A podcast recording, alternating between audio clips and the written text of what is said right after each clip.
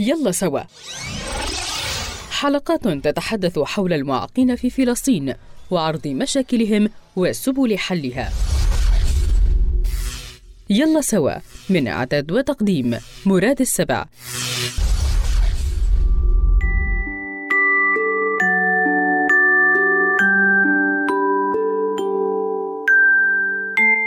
اليوم العالمي للأفراد ذوي الإعاقة يصادف في الثالث من كانون ثاني من كل عام وقد تم اعتماد هذا اليوم من قبل الأمم المتحدة منذ عام 92 لدعم ذوي الإعاقة لزيادة الفهم في قضايا الإعاقة ودعم التصاميم الصديقة للجميع من أجل ضمان حقوقهم. هذا اليوم يدعو إلى زيادة الوعي في أهمية إدماج الأفراد ذوي الإعاقة في الحياة السياسية والاقتصادية والثقافية.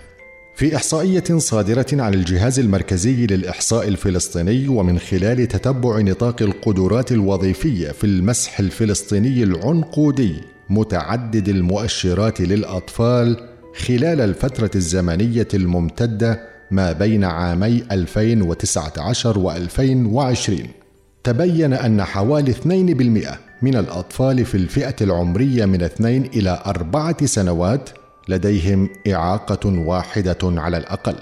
هذه النسبة بلغت في الضفة الغربية حوالي 2% وفي قطاع غزة بلغت 3% وبلغت نسبة الإعاقة حوالي 15% بين الأطفال في الفئة العمرية ما بين 5 إلى 17 سنة منهم 17% في الضفة الغربية مقابل 13% في قطاع غزة. بلغت نسبة الأفراد الذين لديهم صعوبة واحدة على الأقل في العام 2017 في فلسطين حوالي 6% مع تباين بسيط بين قطاع غزة والضفة الغربية أي حوالي 7% في الضفة الغربية و5% في قطاع غزة. وبالنظر إلى تعريف الاعاقه فقد بلغت نسبة الأفراد ذوي الاعاقه في فلسطين 2% من مجمل المواطنين بواقع حوالي 2% في الضفة الغربية و3% في قطاع غزة. تشير بيانات التعداد السكاني لعام 2017 أنه كلما تقدم الشخص في السن زادت احتمالية إصابته بالعجز حيث بلغت نسبة الإعاقة بين الأفراد دون سن الخامسة أقل من واحد بالمئة. وترتفع النسبة لتصل إلى نحو 2% بين الأفراد في سن الأربعين.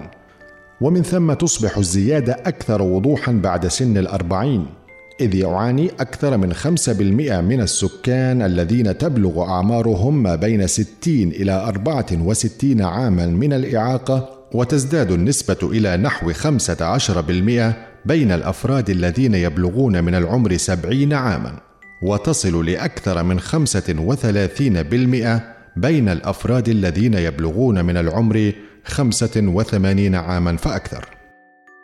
الإعاقة الحركية الأكثر انتشارا بين البالغين بينما إعاقة التواصل والحركة الأكثر انتشارا بين الأطفال حيث أشارت البيانات الإحصائية في العام 2017 إلى أن نحو واحد بالمئة من الأفراد في فلسطين لديهم إعاقة حركية وهي تشكل الإعاقة الأكثر انتشارا بين الإعاقات. ويعاني البالغون بشكل أساسي من إعاقة حركية بواقع نحو واحد بالمئة فيما تشكل إعاقة التواصل وإعاقة الحركة النسبة الأعلى عند الأطفال بنحو فاصل أربعة بالعشرة بالمئة لكل منهما.